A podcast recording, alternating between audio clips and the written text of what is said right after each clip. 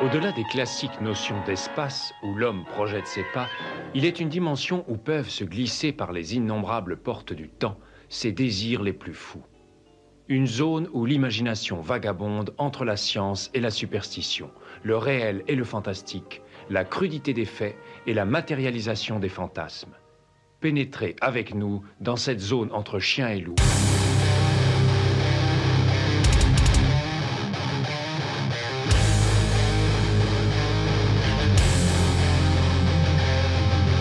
N'éteignez pas votre radio. Ne cherchez pas à baisser le volume. Il est déjà trop tard.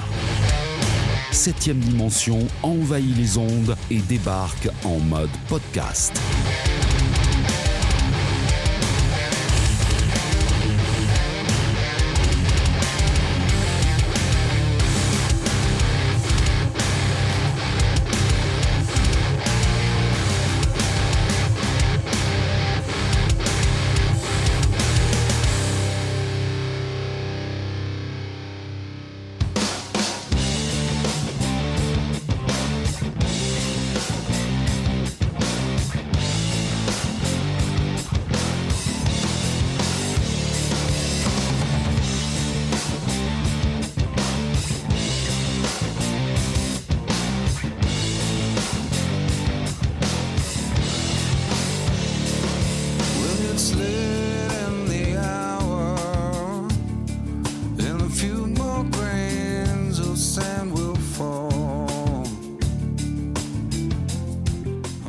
Et bienvenue dans cette nouvelle Very Festival signée 7ème dimension. Donc on avait réchauffé le mois de juillet qui avait pas besoin d'être réchauffé, hein, parce que moi je vous fais le point météo, hein, il a fait chaud au mois de juillet, avec le Basic Instinct de Paul Verhoeven, et là ben, il fait un peu moins chaud, donc je viens réchauffer ce mois d'août avec Miami Vice de Michael Mann.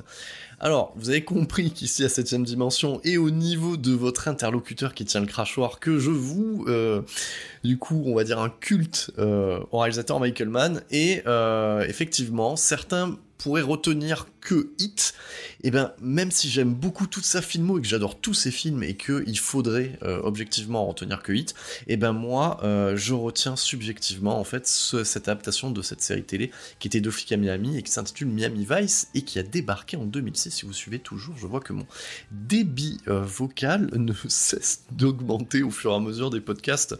Donc, alors, Miami Vice, eh ben, c'est un petit peu un coup de foudre pour moi. Alors, on va remonter avant de présenter un petit peu qu'est-ce qu'est ce film, en fait, et, euh, euh, quelle est la particularité de cette adaptation. Donc, moi, je vais vous parler, en fait, de ce coup de foudre qui a eu lieu avec, euh, avec ce film. Voilà, on va, on va personnifier l'objet filmique, et oui, on peut avoir un coup de foudre cinématographique avec un film, et même moi, il a eu lieu en 2006. Voilà, donc on va remonter dans l'année 2006. Donc, à cette époque-là, voilà, j'avais. Alors, c'est toujours bien de faire grincer un petit peu mon fauteuil. Et effectivement, si un jour je fais de l'argent, je changerai euh, ce fauteuil. Mais comme je ne ferai pas d'argent avec ce podcast, il faudra que je le change avec mes propres deniers. Voilà, donc je ne ferai pas un lien vers un Tipeee pour changer mon fauteuil. Ça pourrait être drôle. hein. Mais bien entendu, donc revenons euh, à nos moutons. Donc, euh, on va revenir à l'année 2006. Donc, j'avais 26 ans en 2006. C'est facile, hein, quand on est né en 1980, de calculer son âge. Ça permet, si un jour j'ai Alzheimer, de faire des calculs qui sont pas très compliqués quelque part. Donc c'est des chiffres ronds. Donc moi j'aime bien ça. Donc j'avais 26 ans et euh, effectivement bah, c'était les, euh, les débuts d'internet, hein, voilà. hein. donc euh, on devait avoir un 512K à l'époque, hein, si, si je ne m'abuse, les premières Freebox. Et, et à 7ème dimension, bah, on éditait déjà notre revue, on avait fini nos études, on avait potentiellement un travail, on était des gens bien, si vous voyez ce que je veux dire. Et on était installés et, et c'est vrai que ben voilà, Internet a pu amener les news à l'époque, donc on surveillait et on avait vu passer cette photo dingue, voilà une juste une photo, quelque chose de dingue, qui était Colin Farrell euh, en costume Dolce Gabbana en lin, si vous voyez ce que je veux dire, blanc, les cheveux attachés à côté d'un hors-board, et il y avait cette information comme quoi il avait fait en fait une overdose sur le tournage. Donc voilà, déjà rien que toutes ces informations-là avec une photo, l'attente était décuplée. Donc je sais pas si vous vous rendez compte, voilà. Donc euh, ça, ça vendait euh, du rêve, voilà, en termes d'adaptation euh, cinématographique. Et effectivement, euh, moi j'étais basé en région montpelliéraine à l'époque et j'ai pu aller voir ça euh, au Gaumont Multiplex de Montpellier. Donc je sais pas si vous imaginez, vous allez voir un film où ça se passe quelque part à Miami avec de beaux paysages, etc. Et vous êtes quasiment dans une région où il y a des beaux paysages et on pourrait se la péter Miami sans l'argent.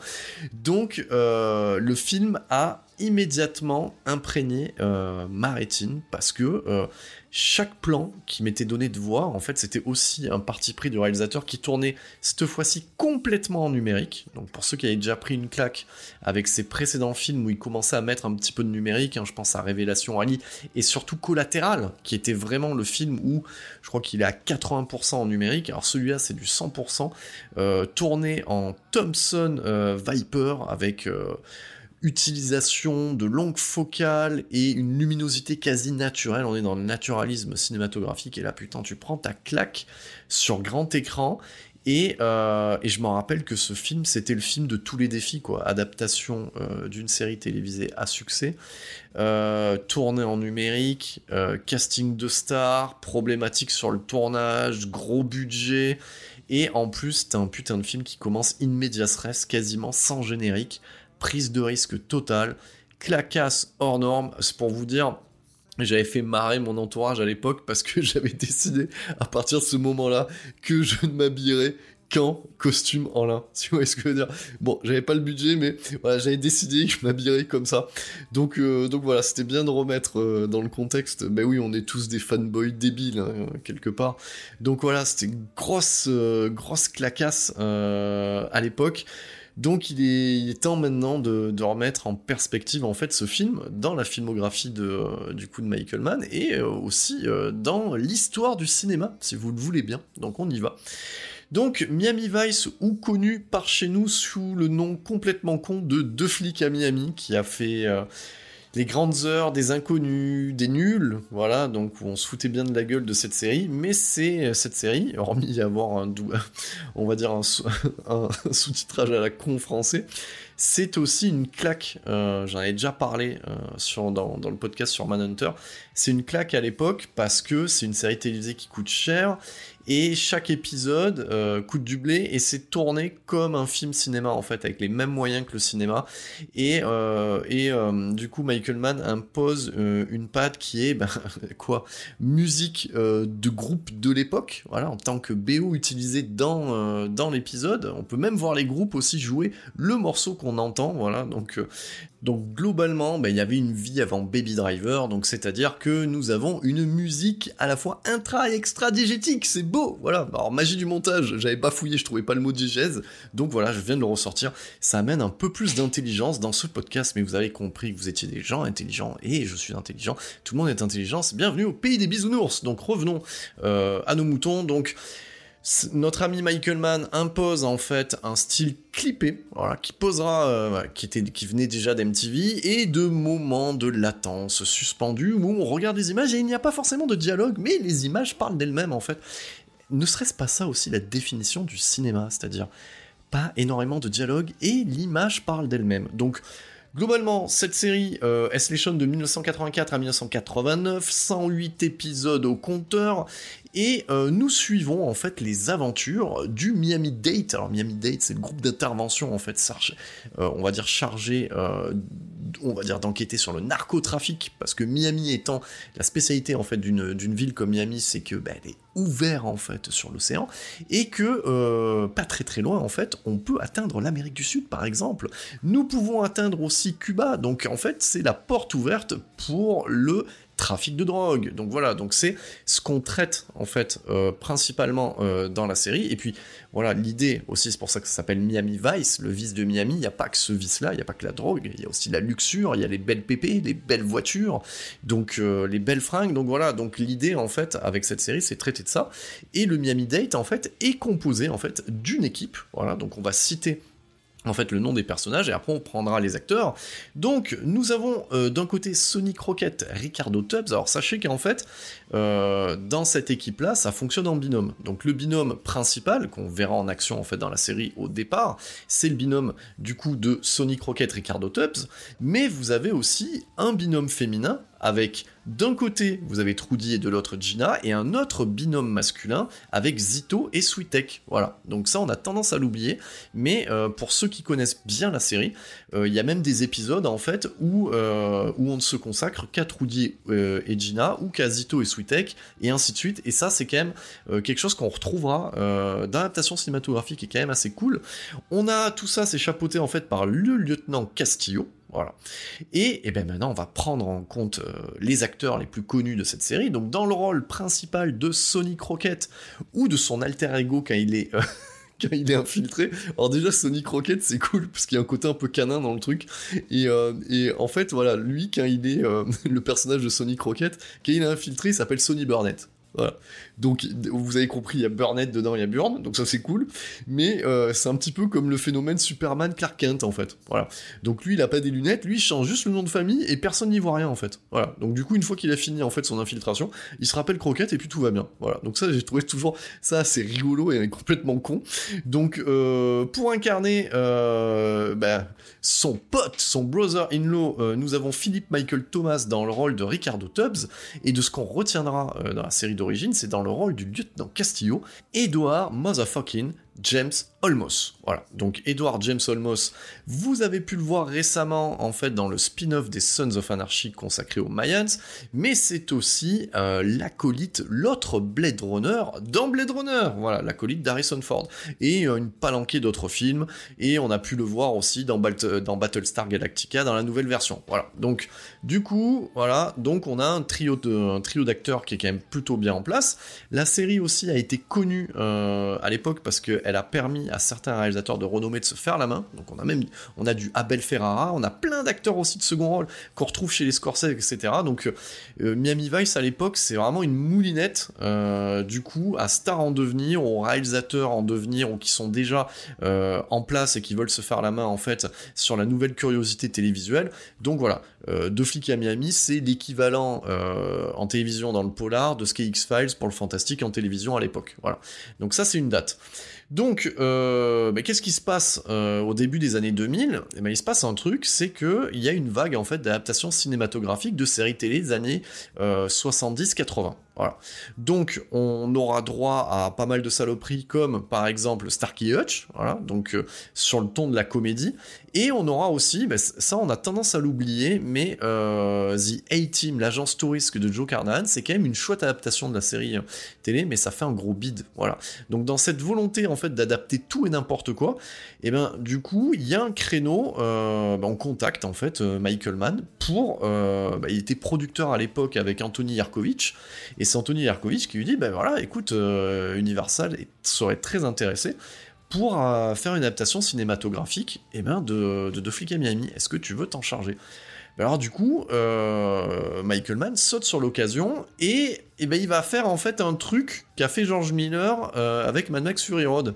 C'est-à-dire que sur le papier, ça en a l'odeur de, de Flick à Miami. si vous le goûtez un petit peu, ça en a un peu le goût. Mais en fait, ça n'a rien à voir. Et ça expliquera aussi pourquoi, mais je peux déjà spoiler, euh, le film fera un bide. Voilà. Donc, euh, rappelez, remettez-vous en tête euh, Mad Max Fury Road. C'est-à-dire, voilà, il y a une trilogie Mad Max. Donc, Mad Max, Mel Gibson, boum boum. Voilà. Donc, les gens du Nord, ils sont contents. Voilà. Donc, il y a une nouvelle version. je suis désolé pour les gens du Nord, mais bon, voilà. On est dans les clichés, allons-y. Hein. c'est le mois d'août, hein, quand même. Je dirais même mieux, c'est le 15 août et il est tard. Donc, donc voilà, les gens du Nord, ils disent, il y a Mad Max, tuning, boum boum, tout ça voilà, Tom Hardy, etc.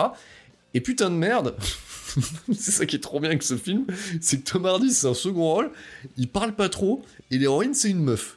Un putain de merde. voilà.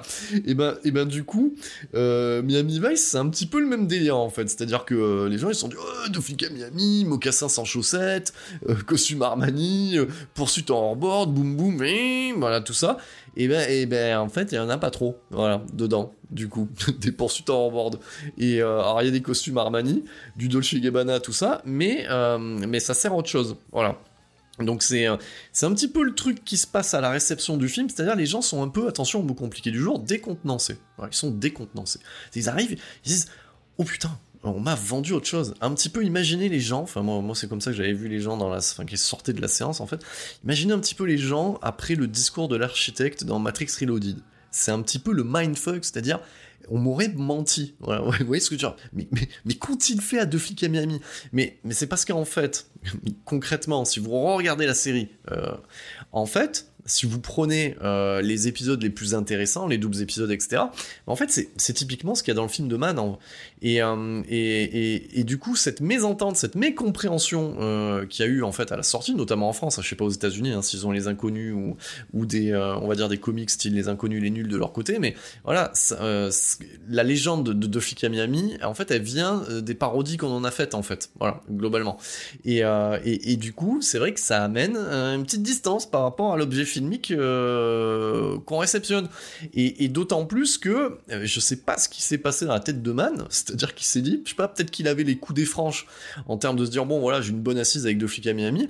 Il dit, je vais y aller franco. Je vais y aller franco, c'est-à-dire que euh, pas d'intro, boum, pas de générique, on rentre dans le film comme ça, et puis, et puis quelque part, je vais laisser réfléchir, il y aura peu de dialogue, enfin, je sais pas, les, les gens à l'époque, alors il y avait pas tous les Fast and Furious, mais ils avaient pas l'habitude de ça, quoi, enfin, c'est-à-dire, c'est du vrai putain de cinéma, c'est-à-dire, faut, tu vois, tu vois, les images, elles parlent, et, euh, et c'est de la sensation, etc.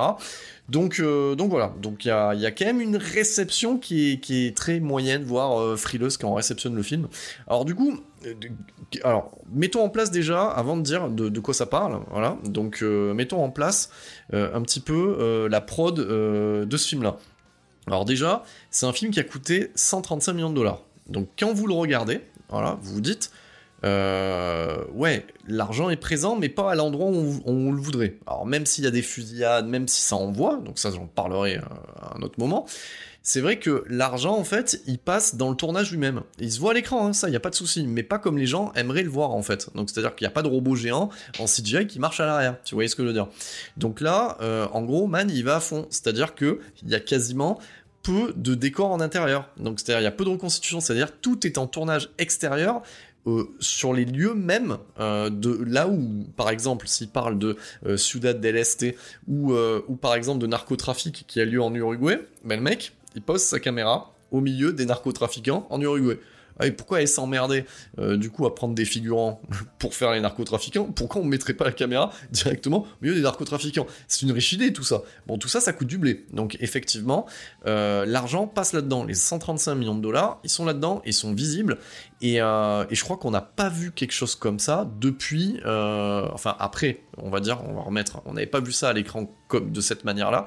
On en avait eu une certaine idée quand on voit en fait l'épisode au Zaïre dans la reconstitution de cette biographie qui est Ali, voilà, qui est toujours réalisée par Michael Mann, si vous suivez toujours.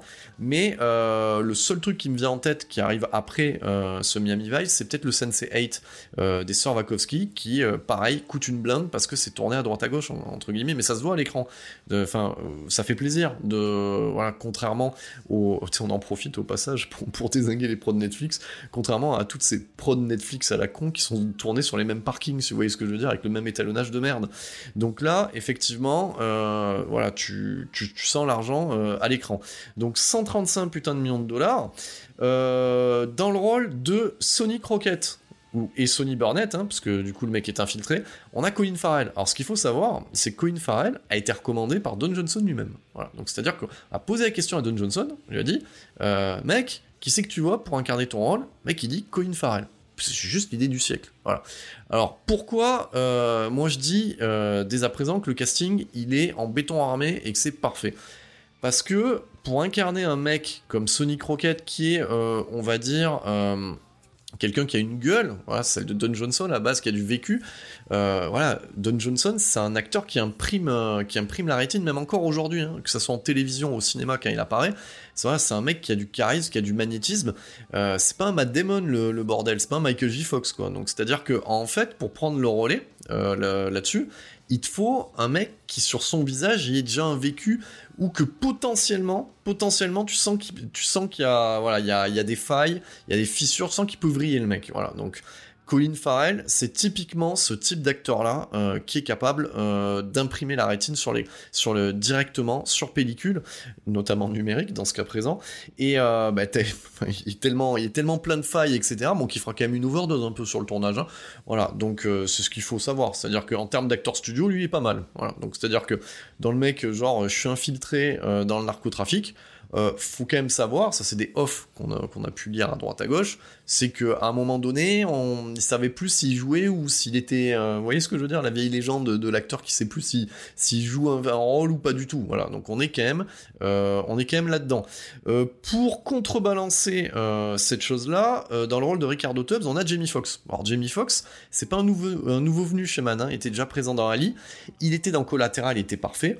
Euh, là, là, il est en béton armé, le mec. Hein. Euh, il a les mâchoires serrées, euh, il envoie, il envoie sévère. Parce que ce qu'il faut pas oublier aussi, c'est que avec Miami Vice, vous avez un buddy movie. Donc, qui dit buddy movie dit deux personnages. Donc là, il faut que ça fonctionne. Et j'ai envie de vous dire, Jamie Foxx, Colin Farrell, euh, association de maîtres, ça fonctionne d'entrée de jeu à l'écran. Il n'y a même pas besoin de forcer, euh, ça fonctionne d'entrée de jeu. Euh, dans les autres binômes, en fait, qui étaient présents dans la série, mais qui sont plus en retrait dans le film, mais qui sont quand même là. Donc, dans le rôle de Gina, on a Elisabeth Rodriguez. Dans le rôle de, de Trudy, nous avons Naomi Harris. Dans le rôle de Zito, Justin Theroux, qui est aussi un réalisateur indépendant. Voilà, c'est bien de le dire au passage. Dans le rôle de Sweetek, nous avons Dominique Voilà, donc je le prononce bien. Moi, j'aime bien qu'il y ait un côté un petit peu oriental.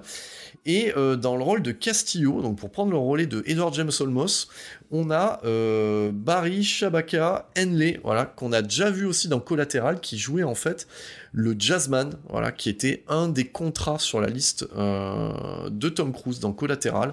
Donc il fait plutôt bien le taf en fait. Et après, dans les nouveaux venus en fait dans cette histoire qui nous est racontée, nous avons Gongli dans le rôle d'Isabella.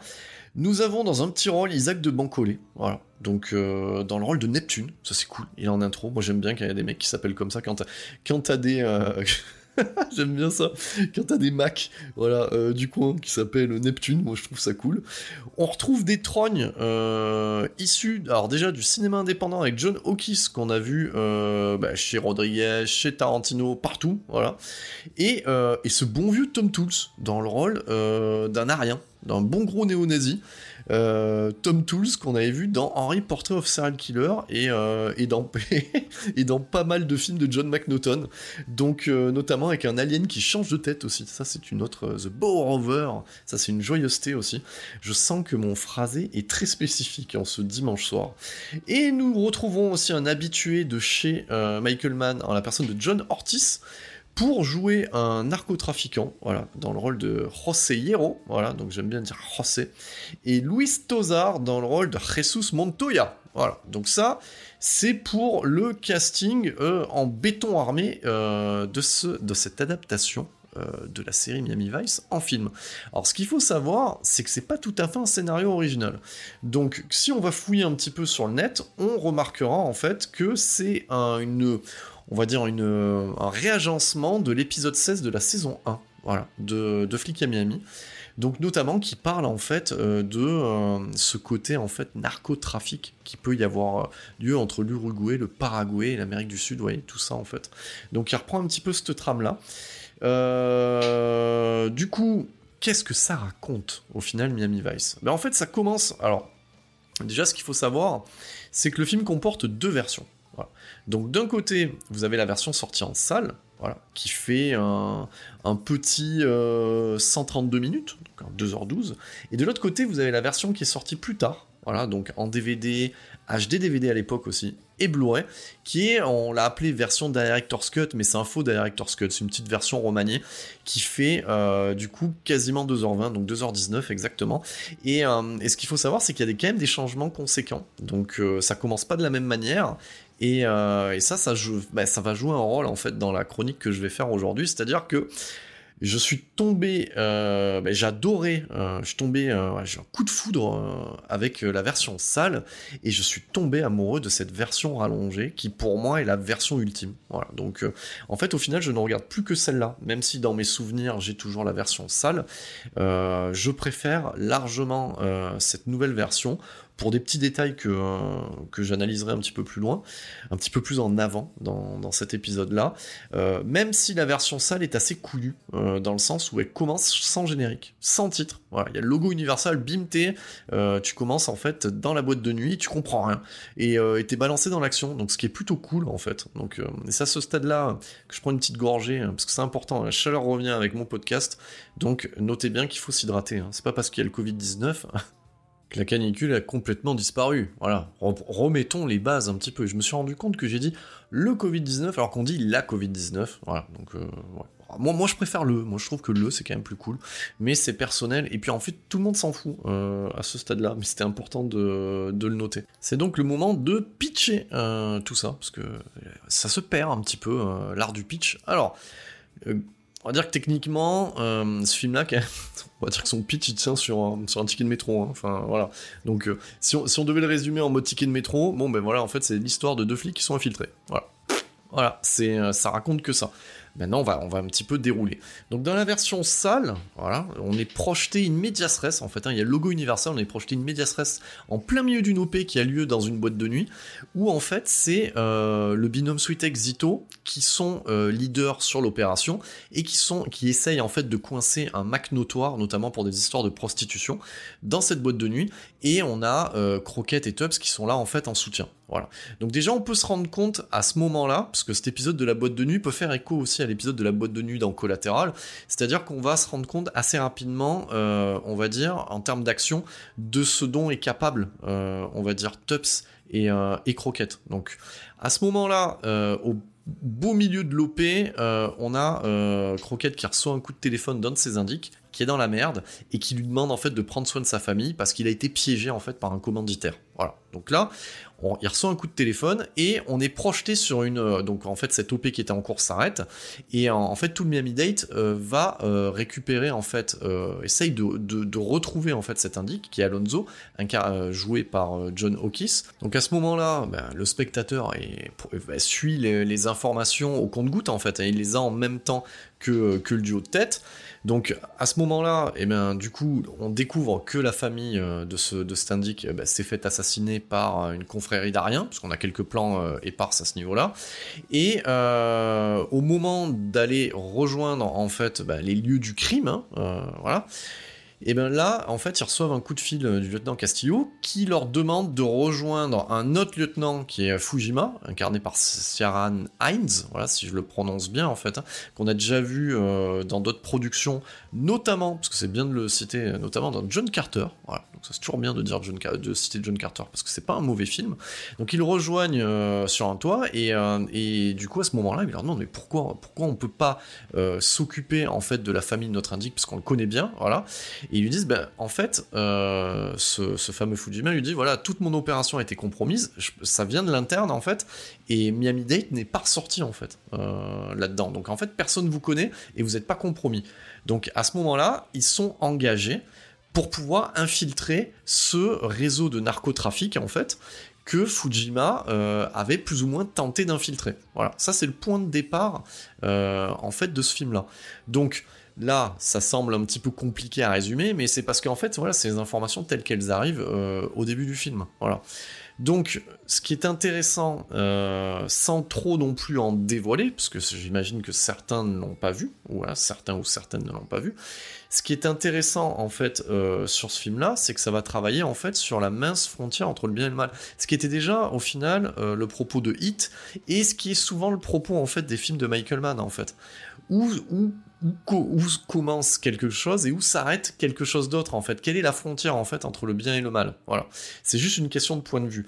Et ce qui est intéressant avec ce film-là, c'est qu'on parle en fait de gens qui sont infiltrés. Donc c'est-à-dire, on parle de double rôle, de double jeu en fait. On parle de d'identité secrète quelque part. Donc là, bon, on va pas se la jouer de James Bond, mais euh, voilà, ce sont, euh, il prend cette, euh, ce, cas de figure là, des gens qui sont entre guillemets en sous-marin, voilà, dans des trafics X ou Y, pour s'intéresser, pour savoir en fait en termes humains à quel moment ils jouent et à quel moment ils jouent pas en fait. Donc c'est vraiment ça qui est intéressant dans ce film là. Là où certains auraient pu attendre euh, de l'action à tout va, on se retrouve en fait avec un, film à fleur de peau euh, et très très très euh, sur les sentiments en fait. C'est vraiment ça le cœur du film. Le cœur du film, c'est que c'est un film romantique.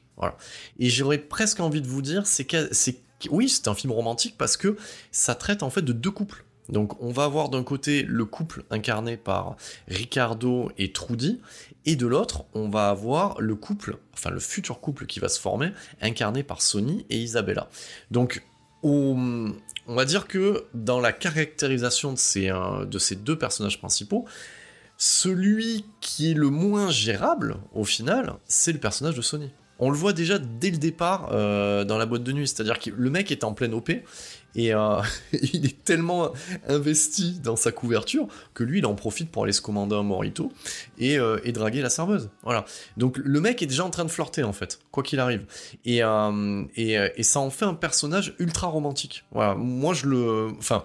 Enfin, vous avez compris, hein, moi, moi j'adore, hein, donc c'est-à-dire que rien que ce passage-là, enfin moi déjà dans, dans, dans le passage de la boîte de nuit, t'enchaînes euh, avec un morceau euh, de Jay-Z fit Linkin Park qui est juste euh, qui est juste parfait et après tu te retrouves sur le moment où il va draguer la serveuse avec euh, un titre de Nina Simone qui est remixé par Félix Dauskat.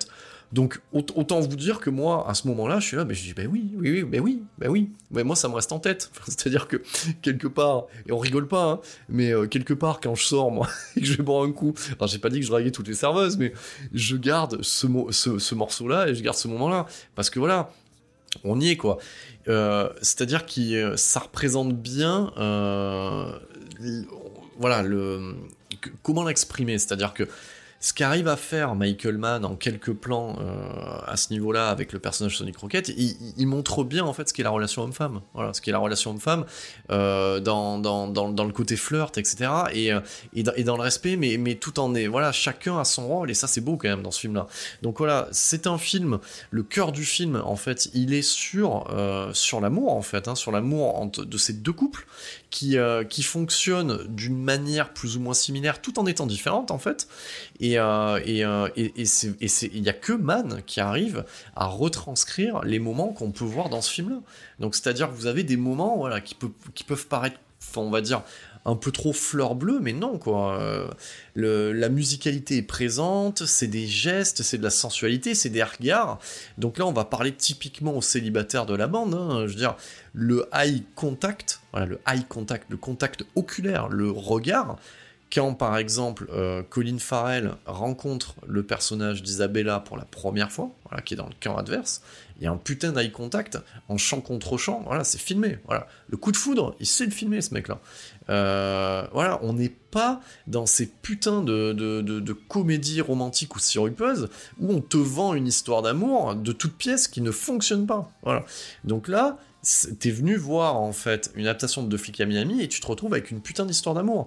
Et c'est pour ça que les gens ils ont pas compris ça en fait. Hein. C'est-à-dire qu'au lieu d'avoir une course de hors-board, le hors-board, il est utilisé en fait dans ce film-là comme un, échappatoire et comme les préliminaires en fait de la relation qui s'installe entre entre Colin Farrell et le personnage de Gong Li. Voilà, donc on, en est là. Donc voilà, donc euh, les personnages principaux vont intégrer le cartel. Donc au départ, on leur vend en fait comme quoi le cartel est dirigé par José Hierro et en fait José Hierro c'est juste c'est juste l'homme de main hein, quelque part, voilà. Et, euh, et au moment où il rencontre Hierro, là on a le personnage d'Isabella qui arrive. Et pendant un temps, euh, le personnage de Colin Farrell et le spectateur croient qu'Isabella c'est la femme du grand patron, le Jesus Montoya, parce que elle est à sa droite si vous voyez ce que je veux dire.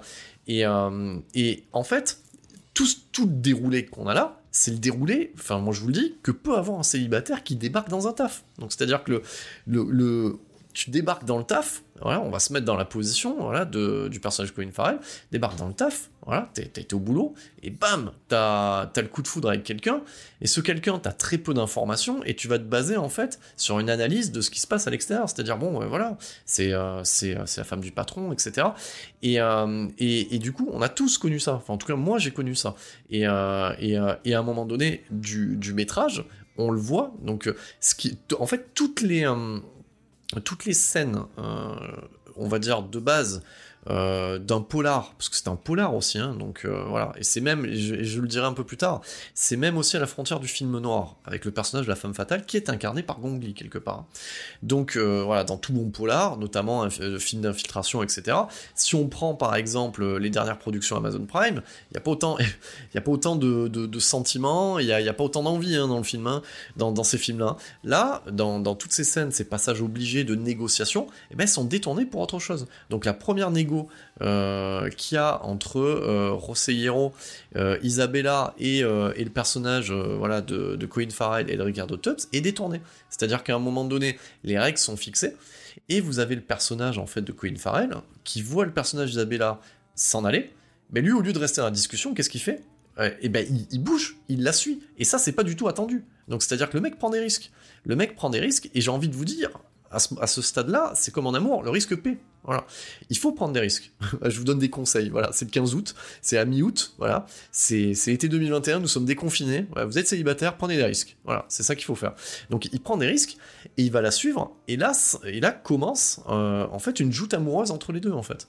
Donc, euh, et, c'est très intéressant la manière dont il le filme, et, euh, notamment la symbolique euh, de l'eau, parce qu'on sait que de toute manière, que de- depuis toujours dans le cinéma de Man, il y a toujours ces plans, quel que soit son film, où vous avez ce personnage qui regarde ailleurs qui va regarder vers l'ailleurs, et l'ailleurs potentiel, c'est l'eau. Et, et, on pourra voir dans ce film-là que cette, on va dire, cette romance n'existe que dans cet ailleurs, en fait. Donc, c'est-à-dire que le hors-board les amène euh, à la Havane, et ils pourront, en fait, flirter et passer leur première nuit. Euh, L'eau est toujours synonyme, en fait, d'échappatoire, d'existence de leur amour. Et c'est pas pour rien que le plan final, en fait, euh, fait écho à cet autre plan qu'il y a au, au début du film, où euh, lors d'une tractation, en fait, lors du premier contact euh, avec Rosselliro, parce que voilà, nos, personnages essaient de rentrer dans le game par, euh, on va dire, un de leurs contacts. Et à ce moment-là, en fait, de la scène, on a déjà le personnage de Colin Farrell. On est dans une, bah, dans ce qu'affectionne, dans ce que affectionne particulièrement Michael Mann, c'est-à-dire, voilà, des appartes vitrés, très ouverts, etc. Ce qu'on pouvait déjà voir dans euh, et dans Manhunter et ainsi de suite. Et on a déjà le personnage de Colin Farrell qui regarde l'océan en fait. Voilà, un court instant, qui regarde l'océan, il n'écoute même plus le dialogue et puis après il se remet dans le dialogue. Ben, en fait, le, plan, le, plan final, enfin la dernière scène euh, mettant en scène Colin Farrell et Isabella fait écho à ce plan-là en fait. C'est quasiment un chant contre chant en fait. hein. Voilà, donc, mais c'est voulu, hein. de toute façon, il y a, rien qui est laissé au hasard, c'est pas possible. Donc, euh, donc voilà, il y a cette symbolique de l'eau et, euh, et en fait, autant euh, nous avons euh, cet amour impossible, parce que c'est un amour impossible, voilà, qui ne peut exister qu'à certaines conditions, autant de l'autre côté, en fait, on a en miroir, en fait, le couple euh, Ricardo Tubbs et, et du coup, je vais, retrouver, et Trudy, qui lui essaye, lui, est déjà existant, mais va tendance à avoir à se séparer par rapport en fait au, fait qu'ils sont dans le, dans le, dans le même groupe d'intervention qu'ils et du coup avec tous les risques que ça comporte. Voilà.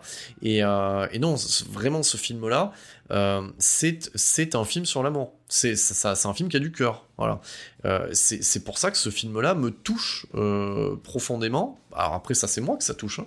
mais euh, moi qui suis un éternel romantique euh, je ne peux qu'être touché parce que euh, Michael Mann propose. Alors, à contrario, il propose plein d'autres choses, hein, parce que en termes d'action, on n'est pas en reste. hein.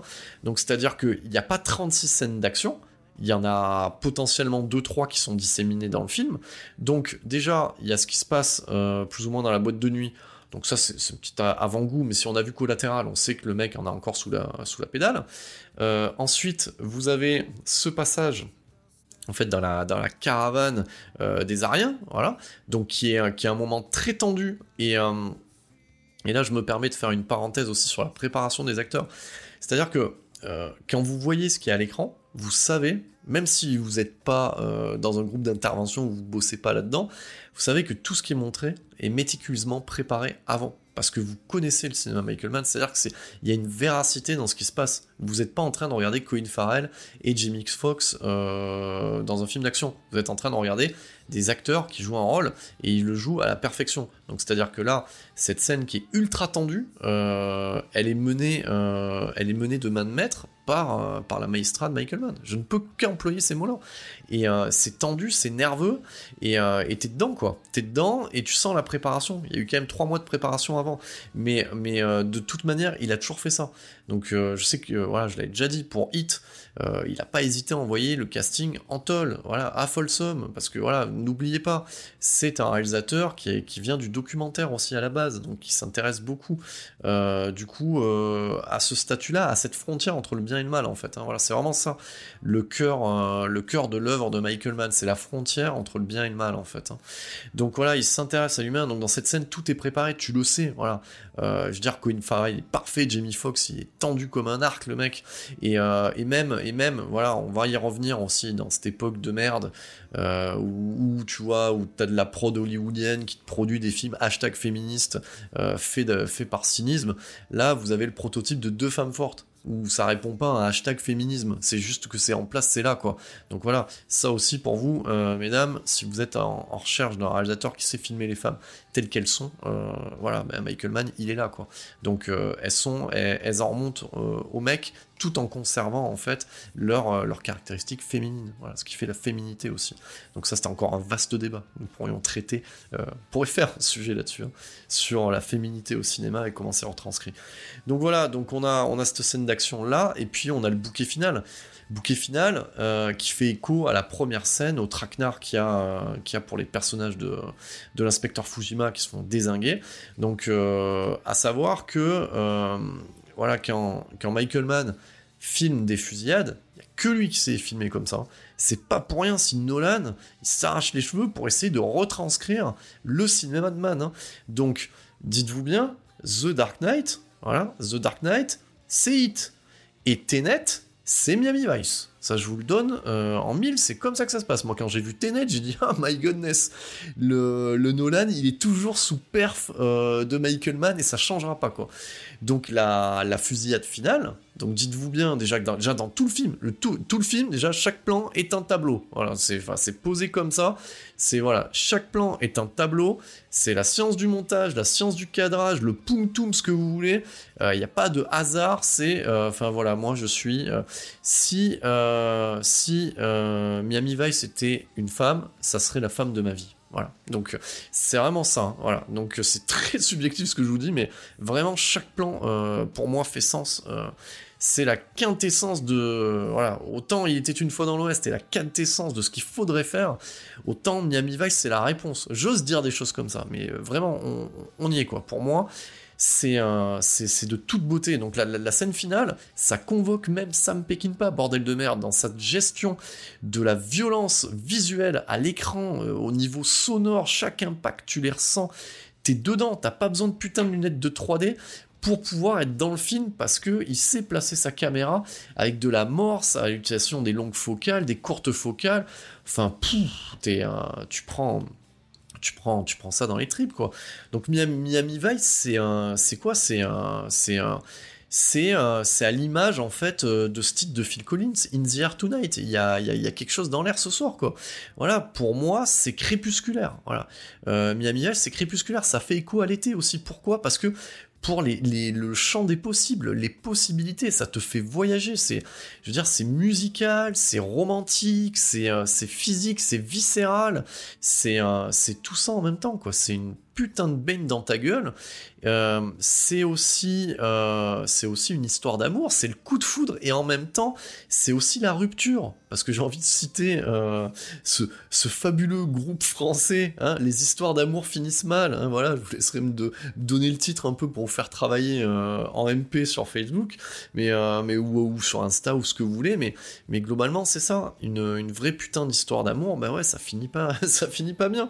C'est voilà. Et il rejoint là les plus grands. Et qui sont les plus grands John Carpenter dans ses, euh, dans ses scènes finales. Voilà, c'est euh, Michael Mann, là, c'est, j'ai envie de vous citer ce que certains chroniqueurs sportifs ont, cité à l'époque quand ils ont vu Michael Jordan jouer. Ils ont dit voilà, c'est Dieu qui est descendu sur le terrain. Moi, je crois pas en Dieu, mais en tout cas, moi, je vous dis un truc c'est qu'il y a une entité divine qui est descendue sur le tournage et c'était Michael Mann et il a pris la caméra. Voilà, et il a fait ce film-là. Donc, euh, donc voilà, je pourrais vous en palabrer pendant des heures et des heures. Vous avez vu que je suis pas rentré non plus trop trop trop dans le détail de, l'histoire. Alors autant sur des films comme Commando, je me régale euh, à dérouler l'histoire parce que bon voilà, faut dérouler l'histoire parce que c'est drôle. Là, là j'ai envie de préserver aussi certaines choses de, ce film-là. Moi, j'ai vraiment envie de parler de la vibe, de la classe. Voilà, ce film est classe. Il véhicule une classe folle. C'est dingue. De son affiche à sa musique, sa bande originale, on en parle. Euh, c'est pour ça aussi, moi, ça a été très difficile de choisir le titre qui allait, euh, accompagner euh, ce podcast-là. J'aurais pu mettre du Jay-Z, j'aurais pu mettre ce, voilà, le Cinnamon de Nina Simone par Félix Daoscat, j'aurais pu mettre plein de choses, du Mogwai, etc. un morceau du compositeur John Murphy, mais au final, c'est Shape of Things to Come de Audio Slave que je mets. Donc ça me permet de faire aussi un hommage à Chris Cornell qui nous a quitté bien trop tôt, connu aussi euh, comme euh, frontman de Soundgarden. Ça, on en parlera un jour dans Metal Advisory aussi, hein, ça c'est un passage obligé. Donc voilà, Shape of Six to Come, c'est vraiment un titre moi qui, qui passe en boucle et qui signifie tellement de choses. Donc c'est ça Miami, Vice. Si je devais le comparer à un film récent, ce serait comme pour moi Once Upon a Time in Hollywood. C'est c'est peu de choses et beaucoup de choses en même temps. Ça raconte pas grand chose et ça raconte énormément. Euh, voilà, donc euh, je peux pas vous dire mieux quoi. Je suis en train de vous vendre ma femme quoi, si vous voyez ce que je veux dire. Donc voilà, moi la question qu'on m'a posée pendant des années, s'il doit te rester qu'un putain de film, bah, il me reste Miami Vice quoi. Voilà, il me reste Miami Vice. Donc euh, bah, souvent, bon alors je vais pas dire qu'est-ce qui reste parce que j'ai oublié au niveau des éditions donc bon ce qu'il faut savoir c'est que le film est très mal servi. Alors, il, a été bien servi en HD DVD parce qu'il euh, y avait la version courte et la version longue qui étaient disponibles sur le même, euh, sur le même disque. Et le HD DVD a coulé, il a resté que le Blu-ray, donc en Blu-ray, ben voilà, vous avez droit aux versions séparées. Je sais qu'il y a un DVD collector qui s'est sorti à l'époque, qui est introuvable maintenant, euh, et, qu'une de mes ex à l'époque m'avait braqué. Donc ça c'est pas bien aussi. Hein. Donc euh, voilà, ça c'est chose à pas faire. Hein. Tu peux faire ce que tu veux dans la vie à quelqu'un, mais ne, braque jamais une édition à un cinéphile. Ça c'est le pire truc que tu peux lui faire. Voilà. Donc euh, et en plus j'avais pas fait grand chose pour mériter ça. Donc ça c'est pas bien quand même. Hein. Donc du coup, donc il y avait cette édition DVD qui coûte bien cher maintenant sur le mercato. Eh bien écoutez, euh, bah, chez Universal, vous, pouvez trouver en version euh, édition française, donc euh, bah, cette version sale, donc avec les bonus de l'époque, hein, on y voit la préparation de Colin Farrell et deux trois conneries sur les repérages, donc c'est pas non plus full bonus, mais vous avez le commentaire audio aussi de Michael Mann, et vous pouvez trouver aussi du coup en version italienne, mais qui comporte des sous-titres français et, la VO d'origine, cette version Director's Cut, donc c'est pour ça que moi j'ai deux versions, donc et ça se trouve chez Amazon à bas prix, donc voilà, c'est plutôt cool. Donc euh, c'est du Blu-ray de studio, donc ça mériterait quand même. Euh, Toc Toc ESC, qu'est-ce que vous en pensez? Devait avoir des films Universal, ça mériterait quand même d'avoir les deux versions dans la même galette. Et moi, je serais tellement fou avec ce film que je le rachèterais une troisième fois, histoire de l'avoir. Donc, euh, bah, que reste-t-il de l'héritage de, Miami Vice? Eh bien, écoutez, pas grand-chose, dans le sens où c'est un budget de 135 millions de dollars, ça va se planter, ça rapporte 163 euh, millions, donc avec la com et tout ce qui s'ensuit. Eh bien écoutez, j'ai envie de vous dire que ben, c'est pas une bonne affaire, donc ça permet pas non plus de transformer ce film-là en franchise. Je sais que Queen Farrell et, euh, et Jamie Foxx ont longtemps milité pour une suite, et euh, Michael Mann était plus ou moins ok, mais les studios n'étaient pas forcément. Euh, et, forcément, du coup, euh, bah, déjà Michael Mann, euh, il enchaîne après derrière avec Public Enemies, qui est pas non plus un gros succès. Donc c'est vrai qu'il a tendance à les enchaîner, et à ce moment-là, les films qui rapportent pas tellement que ça en fait. Et bah, celui qui signera en fait pendant un temps son arrêt entre guillemets tel John Carpenter à la grande époque, bah, c'est le film d'après hein, qui est Black Hat, connu sous le titre euh, à la con euh, de Hacker par chez nous, avec Chris Hemsworth, qui au final est une euh, vraie fausse suite du Miami Vice. En fait, si vous cherchez euh, une suite. euh, bah, si vous l'attendiez en fait, la suite de Miami Vice, bah, en fait c'est ce film-là. Et, euh, et j'en parlerai parce que je l'aime d'amour aussi ce Black Hat. Moi j'aime bien en fait les films maudits. Et, contrairement du coup à The Keep, à la forteresse noire, c'est pas mal branlé en fait un Black Hat. Moi je l'aime beaucoup et, et ça mériterait que j'en parle. Mais tiens j'en parlerai à la rentrée. Voilà une vérif improvisée pour une pauvre édition d'ailleurs de base. Toujours chez Universal si j'ai pas de conneries. Enfin je regarde. Je dis sûrement une connerie. Il me semble que c'est pas Universal. Enfin bref. Donc du coup euh, j'en parlerai euh, à ce niveau-là. Bah, du coup, euh, bah, ouais, ça signe son, on va dire à un moment donné, sa mort dans les, gros films chez les studios, parce que ça date quand même de 2015, euh, Black Hat. Alors j'ai pris quand même des nouvelles de Michael Mann, je l'ai appelé en fait, hein, sur son cellulaire. Non, je déconne, hein, bien entendu. Alors attendez, je fais une petite pause pour, euh, pour m'hydrater, parce que forcément, même si la température non plus n'est pas caniculaire, euh, vous imaginez bien que... c'est pas pour me plaindre, hein, il y aura pas de Tipeee derrière, hein, mais... euh, ouais, ça chauffe quand même derrière le micro. Donc voilà, petite gorgée prise pour me réhydrater. Alors qu'est-ce que je bois? Ben, Je vous ne le dirai pas, loi et vin oblige. Donc j'ai pris un petit peu des, des news donc, sur IMDB, IMDB, IMDB en version française. Donc il a la tête de, il chapeaute en tant que producteur deux séries. Donc une s'appelle Tokyo Vice. Vous remplacez Mi- Miami par Tokyo. Bon, voilà, j'ai jeté un œil. Apparemment, euh, c'est en cours de production. You euh, 1968, donc euh, sur, apparemment, plus ou moins euh, sur, sur le Vietnam, enfin le Vietnam pris sous un autre angle. Pareil, c'est en cours de production, et apparemment, croisons un maximum de doigts et d'orteils. Euh, on avait parlé d'une adaptation pendant 20 ans euh, d'un biopic sur Enzo Ferrari, et c'est en pré-prod avec Hugh Jackman dans le rôle d'Enzo Ferrari. Donc IMDb est en train de dire, bon, je vais dire IMDB, parce qu'IMDB, j'ai l'impression d'être un gros con en disant ça. Donc IMDB euh, l'annonce en tant que pré-prod dans cette année 2021. Avec Hugh Jackman, bah, on va croiser les doigts, allumer des cierges. Bon, j'attendrai de voir hein, quand même, hein, mais c'est vrai que ça avait été annoncé depuis un certain temps. J'espère que euh, Monsieur Man va revenir derrière la caméra et, euh, euh, son dernier, enfin il est bon dans les biopics. hein. The Insider Révélation était plus ou moins un biopic, Ali est plus ou moins un biopic aussi. Donc voilà, il y a des voitures, il était producteur sur Le Mans 66 parce qu'il était attendu dessus aussi, mais il n'a pas fait. Donc ouais, effectivement, il est temps quoi. Monsieur Man, euh, on attend avec impatience votre prochain film, surtout vous n'êtes plus très jeune. Donc euh, en plus avec les dernières caméras euh, numériques, enfin, voilà, les dernières technologies disponibles, voilà, il s'est passé quand même 6 ans euh, depuis son dernier film. Enfin moi je l'attends avec impatience. Donc du coup, ben voilà, c'était euh, ben, la dernière Very Festival, parce que j'avais annoncé Point Break, mais j'ai envie de le garder pour 2022 Point. Et vous savez pourquoi? Parce que quand même 2021 c'est sacrément de la merde, et je pense que nous aurons tous besoin de papas, pour ceux qui connaissent, voilà, donc de Body et de Johnny Utah euh, en 2022 pour nous aider à survivre pendant l'été 2022. Donc voilà, donc c'est euh, la fin des, des Very Festival. Nous on va se retrouver ben, pour clôturer cette putain de saga Rocky avec les deux Creed.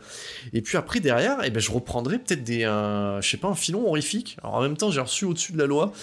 Donc voilà, on va voir comment euh, comment s'organise, euh, on va dire, dans ce calendrier foutraque euh, les prochaines chroniques. En tout cas, euh, c'était un passage obligé pour moi de parler de Miami Vice. Je sais pas si j'en ai bien parlé, j'avais le trac, j'avais le stress, parce que c'est mon bébé, c'est fétiche. Et souvent, euh, ben, c'est pas sur les, euh, sur les films qu'on aime le plus qu'on fait les meilleures chroniques. Voilà, donc euh, autant, vous le dire. Pourtant, sur Commando, je m'étais bien démerdé, donc on verra euh, au niveau de vos retours sur cette chronique de, Miami, Vice. J'espère que je vous ai donné envie de le revoir. Et pour certains, j'espère que je vous ai donné envie de le voir. Et pour d'autres, de vouer un culte. Vous devez vouer un culte ce film. Et bien voilà, c'était la 17e vérif de 7ème dimension. C'était la deuxième vérif festival. C'était la dernière. C'était le mois d'août aussi.